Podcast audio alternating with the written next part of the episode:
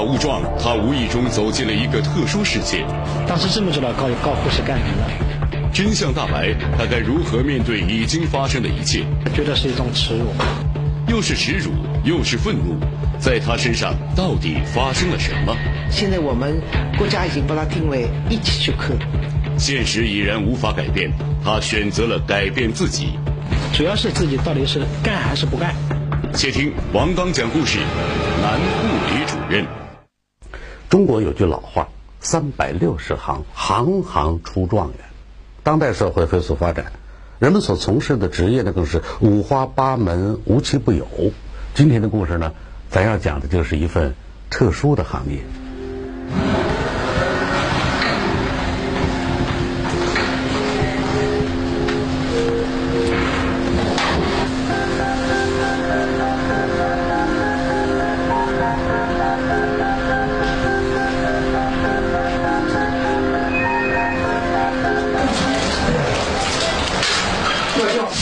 白大褂、手术服，您肯定会说了，这有啥稀奇的？不就是一名普通的医生吗？您别着急，咱再耐心的往下看。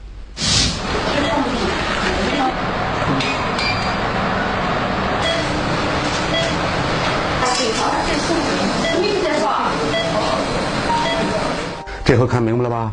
这么跟您说吧，画面中的这个人叫徐国斌，是南京脑科医院的一名男护士。以往呢，我们对护士的印象都是头戴燕帽、身穿白大褂，被人称为“白衣天使”的女孩。哎，这倒好，天使突然变成金刚了。正所谓女怕嫁错郎，男怕入错行。堂堂七尺的汉子，咋会选择了这么个行业呢？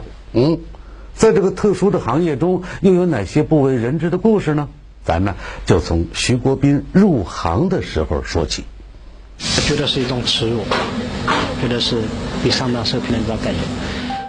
耻辱，受骗。哎呦，听这话茬啊，好像有点逼上梁山的意思，牢骚还真不小。那到底咋回事呢？这徐国斌呐，是江苏兴化人。一九八六年呢，他考上了南京医科大学。当时的大学录取比例可不像现在这么高啊，能考上着实不容易啊。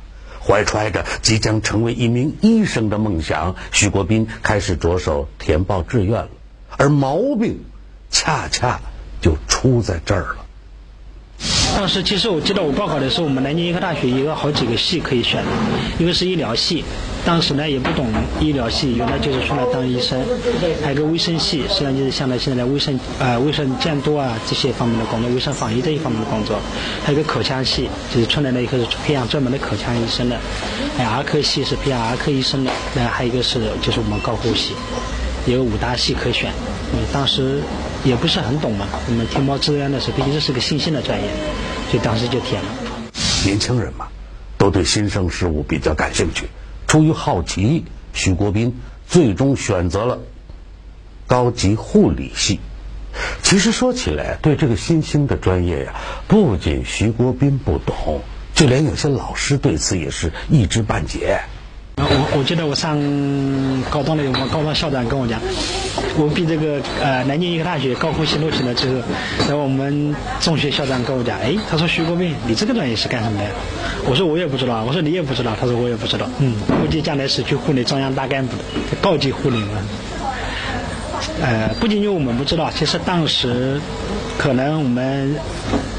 学校里的老师对于我们将来到底会成为什么样的一个状态，也并不是很清楚，只是一种尝试，一种探索吧。就这样，徐国斌稀里糊涂的在大学读了五年的高级护理专业，一直到实习的那一天，他才真正明白高级护理到底是个啥学科。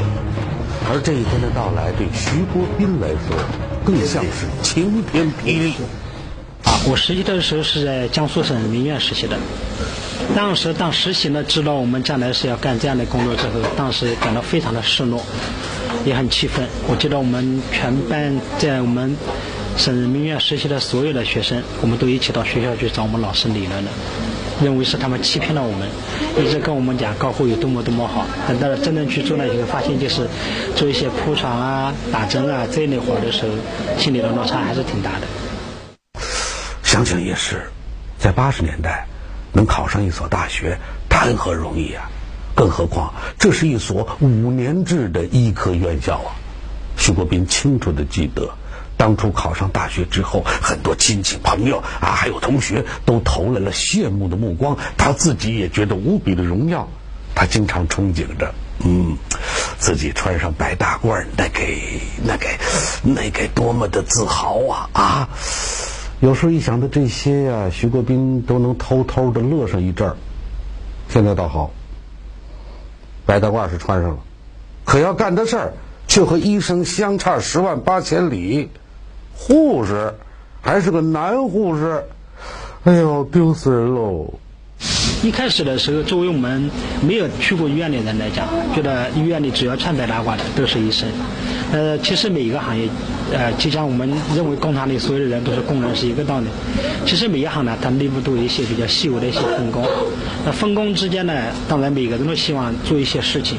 尤其像我们这种接受过这种认为大学本科教育的，我们那个时候毕竟大学生并不是很多嘛，所谓象牙塔里出来的这些，呃，自认为是高材生嘛，出来这些人，当时觉得自己还是挺有能力的，啊，希望能够自己能有一个地方施展自己的才干。但是你如果做觉得你所有的工作都是，呃，被动的去服从、被动的去执行的话，呃，应该说当时心里的这个。还是不太愿意接受的。如果是心源性晕厥的话，那么你这种病人跌倒了之后，因为他是心源性的晕厥嘛，其实后期呢，他还会有一些其他的毛病要出来。我记得我们我我大学有个毕业照，我们上面有个男同学到了最后，都坚决不肯把头抬起来，勉强参与了毕业拍毕业照，但坚决不肯抬头，啊，就不想给给拍到全脸，那，觉得这个上了这样的学校以后，他觉得是一种耻辱。觉得是你上当受骗的那种感觉。现在说啥也没用，做一名男护士是在所难免的事实了。毕竟你学的就是这个呀，除非选择放弃。徐国斌开始纠结喽。一番矛盾挣扎之后，徐国斌最终还是选择了坚持。他不想放弃，他认为不管在什么样的岗位，只要自己肯努力，同样会做出优异的成绩。这话说出来容易呀，你真做起来就难了。哎呦，接下来的几年呢，他始终是在纠结和挣扎中度过。不仅社会上的人对男护士这个职业缺乏认同感，有时候就连自己的同行也不理解他，这让他感到很委屈。他也想不到，更烦心的事儿还在后面呢。实习期满，他正式成了一名男护士。那个时候，几乎所有的男同学全部都转行了，啊，就剩下我一个人。特殊身份难免遭遇想不到的尴尬。哎，女病人，她当时的膀胱胀得很厉害，这个病人急需要导疗。沉重压力之下，一部书成了他的精神支撑。里面对人生的一些看法，还有对人生的一些态度，对我影响比较大。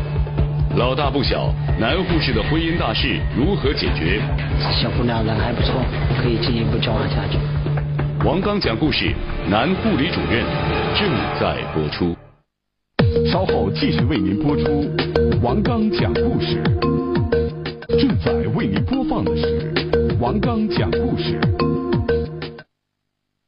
一九九一年，徐国斌成了当时为数不多的男护士。随后的几年中呢，他基本是在无尽的纠结挣扎中度过的。而对别人的不解和重重压力，他选择了坚持。可并不是所有人都和他想的一样啊！这不在接下来的时间里啊，同学们陆陆续续都改行了，撇下了孤零零的徐国斌，他也因此陷入了更深的迷茫。应该说，一开始呃实习的时候那一年呢挣扎，跟后面的挣扎比较起来，实习那一年还真不算挣扎，因为当时还不懂。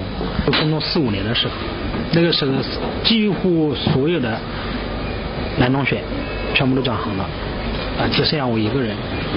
当时我的感觉吧，我现在回想起来那种感觉，我当时感觉没有方向感，对吧？就是觉得自己就像就像大海里的一叶片一叶扁舟，一叶孤舟。就在那边转，不知道往哪个方向滑是好，当这种感觉。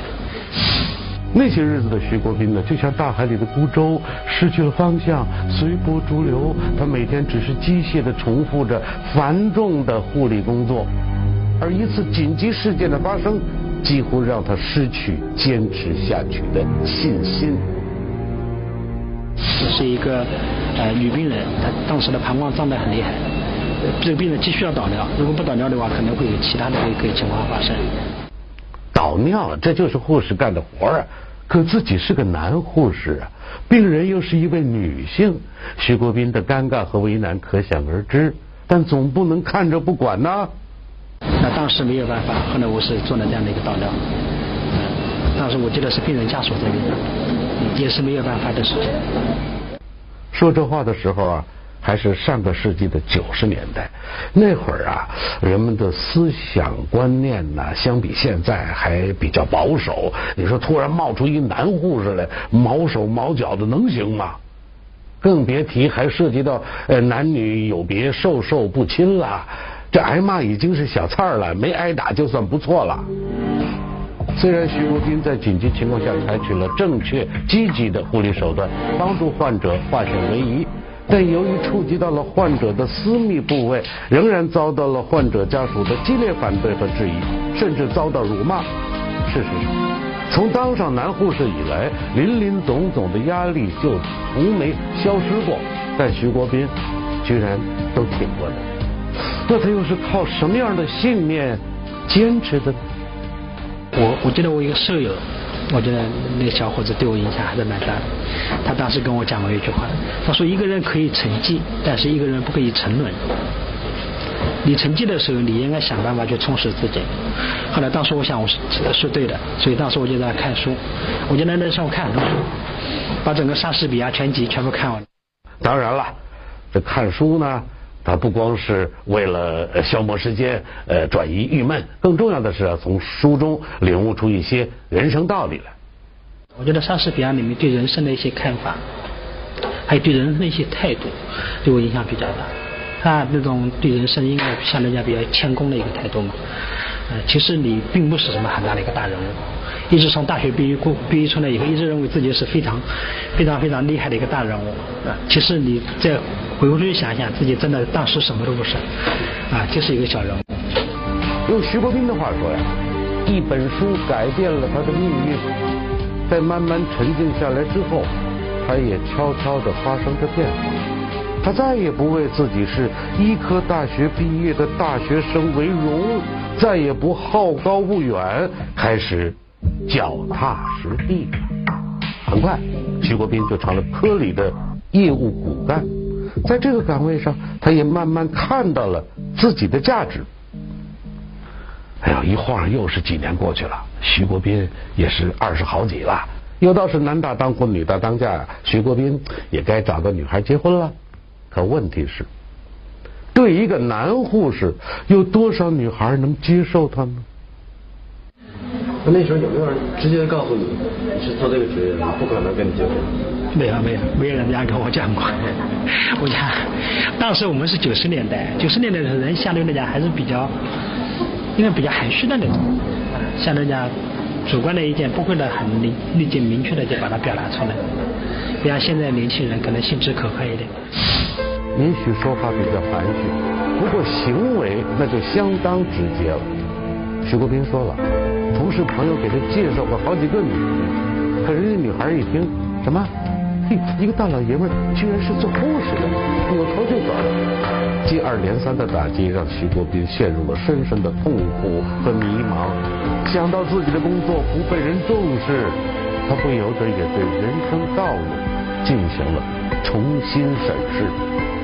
那既然所有这一切都因为自己是个男护士。那解决的方式也就简单了。于是徐国斌萌发了改行的念头。在朋友的帮助下，徐国斌呢准备改行去一家机关上班。想到自己马上就要脱离苦海，不再做遭人白眼的男护士了，哎呦，他内心有说不出的喜悦。然而这种高兴非常短暂，很快徐国斌就变得。莫名其妙的烦躁了。这时候他才明白，男护士这个职业虽然给自己带来了委屈和烦恼，但真要离开这个岗位，还是有点难舍难分呐。而就在这当口啊，一个叫萧平的女孩出现了，她的出现也让徐国斌彻底打消了改行的念头。很久了，嗯，应该没什么特别的吧？介绍的时候在我老师家里面，那个见了面，见了面以后觉得小姑娘人还不错，然后可以进可以进一步交往下去。经过几次交往，徐国斌与萧平聊得很投机，很快确定了恋爱关系。几个月后，徐国斌第一次随萧平去家里拜见未来的岳父岳母，可这一见面，却让他大吃一惊。这是我这个以前部长的女儿。嗨，感情这未来的岳母不是外人的，就是自己医院的护士长啊。哎呦，看这意思，人家早就相中这个小伙了。尽管他是个男护士，就这样，已经二十九岁的徐国斌幸福的和肖平走进了婚姻的殿堂。婚后第二年，他的女儿出生了，家庭的美满，妻子的支持，哎呦，让徐国斌彻底顿悟了，自己从事的并不是什么低人一等的职业。所有人的不解质疑，那都是源于他们对这个职业的不了解。徐国斌决定要在护理工作的岗位上证明自己，要让所有人明白，护士，包括男护士，同样是一份神圣的职业。新鲜事物原来也有众多支持者。更希望呢，男同志以男同志这个方面来照顾，女同志呢以女同志这个方面来照顾。潜力巨大，他们的优势得天独厚。就是他们在业务钻研上面、体力各方面，比我们护士还有其他的优势。更新观念还需假以时日。他因为他什么都不知道。我认为女同志嗯手轻一点。任重道远，职业不在名号，在奉献。他们觉得我开玩笑，觉得就是怎么可能会有男的当护士？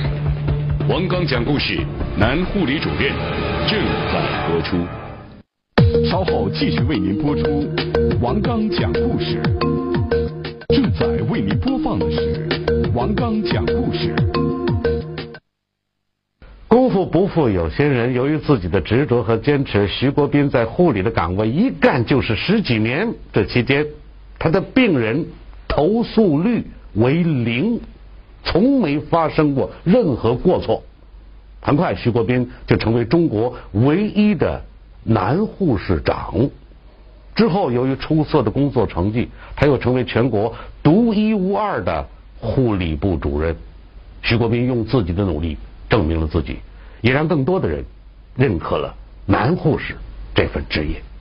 就是说，我们在这个患者这个之间呢，呃，更希望呢，男同志以男同志这个方面来照顾，女同志呢以女同志这个方面来照顾。现在推到这个社会的进步呢，我们呢更希望呢，就是说，男同志和男同志来照顾更方便一点，在这个隐私方面呢，能更得到好的解决方法。在工作当中中，就是说他们充分发挥了自己的优势，呃，其有的有的时候比我们女性更细心、更耐心，然后因为力量上也比我们女性要强大一些，有些工作可能就是说更适合我们女性来做。事实上，随着医学水平的进步、社会的发展，男护士在医疗领域的作用也越来越凸显出它的重要性。从从业人员性别的比例来看，在我国呢，男护士的比例从最初的百分之零点一，已经增加到现在的百分之五了。而在发达国家，男护士的比例已经达到了近百分之三十。因为随着这个发科发展啊，因为我们老百姓呢，他们的知识面也拓宽了，不像以那么大概是在就在五六年之前，他们也不是太理解护理。另外，我们的护理工作只是给病人擦擦洗洗抹抹、喂喂饭，甚至于呢处理大小便。他认为这些都呢就是一般的生活的照顾，也就叫伺候人的工作。其实呢。在护理工作当中，你哪怕一个大小便都有它的科学道理。你像一个中风病人、脑血管病人，如果他嘴巴歪了，你喂饭的时候你都不知道他哪一边歪，你就硬是这样子喂喂，结果呢饭都堵在嘴巴里，他都不晓得这科学，然后呢再呛到气管里去。所以其实这都有科学道理的，这是最简单的、最简单的一个例子。所以护理工作呢，现在我们国家已经把它定为一级学科，跟医疗完全一样。哎，话是怎么说呀，但不管怎样，一个已经在人们心中根深蒂固的概念，想要在很短的时间里让大家接受和理解，那确实还是存在着很多困难。仍然有很多人呢难以接受男护士这个职业。那这个刚才看见那个男护士要给这个病人挂点滴，为什么拒绝他？他因为他什么都不知道。我认为女同志嗯手轻一点，男同志手重一点。你们就是很不接受这个男护士吗？嗯，也不是，有些情况呢，呃，还是男同志，嗯，就是嘛，呃，沉着冷静，要遇到什么急救这方面这个啊，嗯，还是男同志呢。我一开始对这个职业的时候不是太有太了解嘛，你广大人可能广大人群众都认为说护士这个专业就是一个打针挂嘴一个蛮简单的一个职业。后来到社会以后，又有一点起初的时候，就当我工作前半年的时候，就每个每当遇到可能家属啊，对我，哎一个男孩你怎么你是医生啊？我说不是，呃我说我是护士。然后那时候可能就是广大家属还是不能接受我这个职业，当时心里面肯定还是有点失落，嗯，现在慢慢习惯了就好了。理解、适应、磨合，看来医患双方呢都需要有这么一个过程。随着社会的进步，人们不但会理解男护士这个职业，还会认识到护理啊不仅仅是份简单的职业，更是一门有待研究和提高的科学。那我们体表的温度跟我们跟我们体内的温度其实是不一样的。比方说我们那个表皮的温度可能只有三十度到三十二度左右，那么我们体内的温度呢，一般的是三十七到三十八度之间。如果是核心温度的话，如果这个之间的温度差异，我们测我们的核心温度和体表温度的差异，如果到达了两度以上的话，那么对危重病人来讲的话，可能就是一个病情加重的一个一个标志。那普通老百姓可能看上去都都不觉得怎么样，所以这所有的这些东西都是一个学学，都有很大的一个背后的一个知识在那边支撑的。要不咋说呢？干啥都不容易。一个在普通百姓眼中看似很简单的事情，却需要强大的科学理论去支撑。护士不是那么好当的，男护士就更难当了。如今，徐国斌已经走上了管理的岗位。由于工作忙，他几乎很少有机会和家人在一起吃吃饭、聊聊天。借着我们这次采访的机会呢，还例外的点点下班回家了。可是，在和女儿聊天的时候，他就意外的听到了女儿隐藏多年的同学都会就都知道，然后我跟他们说。就大家聊父母的职业，然后呢就问我，然后我说我爸是护士。呃，我一开始说我爸在医院工作，然后他们就觉得我爸肯定是医生，然后他们说我爸是护士，他们觉得我开玩笑，觉得就是怎么可能会有男的当护士？然后就小学的时候，我是觉得，就是我一般就不会跟别人说我爸是护士，因为觉得好像很奇怪。你还记得你小时候就是为什么不敢？跟同学们讲，你你你你爸爸是护士。因为觉得就他们都会都会笑嘛，然后就觉得好像是嘲笑的样子。这是徐国斌第一次听到女儿心里真实的想法，那一瞬间，他也有过一丝心酸，但很快他就笑了，笑得很坦然。他知道自己当初的选择没有错，他知道女儿已经长大懂事了。男护士，包括男幼师、男保姆，其实说起来，这并不是故意哗众取宠，而是源自生活的实际需要。它就是一份职业而已。既然是职业，就不存在高低贵贱之分，有的只是它的价值是否能被发现。要说起男护士啊，十七八年前我还真遇到过，这是我亲身的经历。有一次在法国，在枫丹白露，我不告诉您什么原因，总而言之我昏过去了。在枫丹白露的急救中心，恰恰是一个男护士把轮椅推来，从车里把我抱出来，放在轮椅上。我当时就想，哎呦，多亏是个男护士啊！所以说，如果有一天，当您看到一个魁梧的汉子拿着针头向你走来，千万别害怕，因为他就是个男护士。他在这里出生，却有着模糊不变的身份。既是福建人，也是四川人。你所记忆依稀的铁路桥是起点还是终点？这个铁路桥又很像，又不像。一段感人至深的归家路，路长情更长。爸爸，我回来了！乡亲们，我回来了！且听王刚讲故事，我是谁？傍晚巡山，耳畔惊现恐怖声音，叮叮当当，叮叮当当，很害怕。神秘传说，村里有条会吼叫的路。到这个地方就要赶快过去，不能在这个地方停留，停留了听着很害怕的。孰真孰假？记者亲身实地探险。啊，我们就是用这个磁铁来激发它的话，就可以听到了。科学检验，奇怪声音究竟从何而来？且听王刚讲故事，探秘。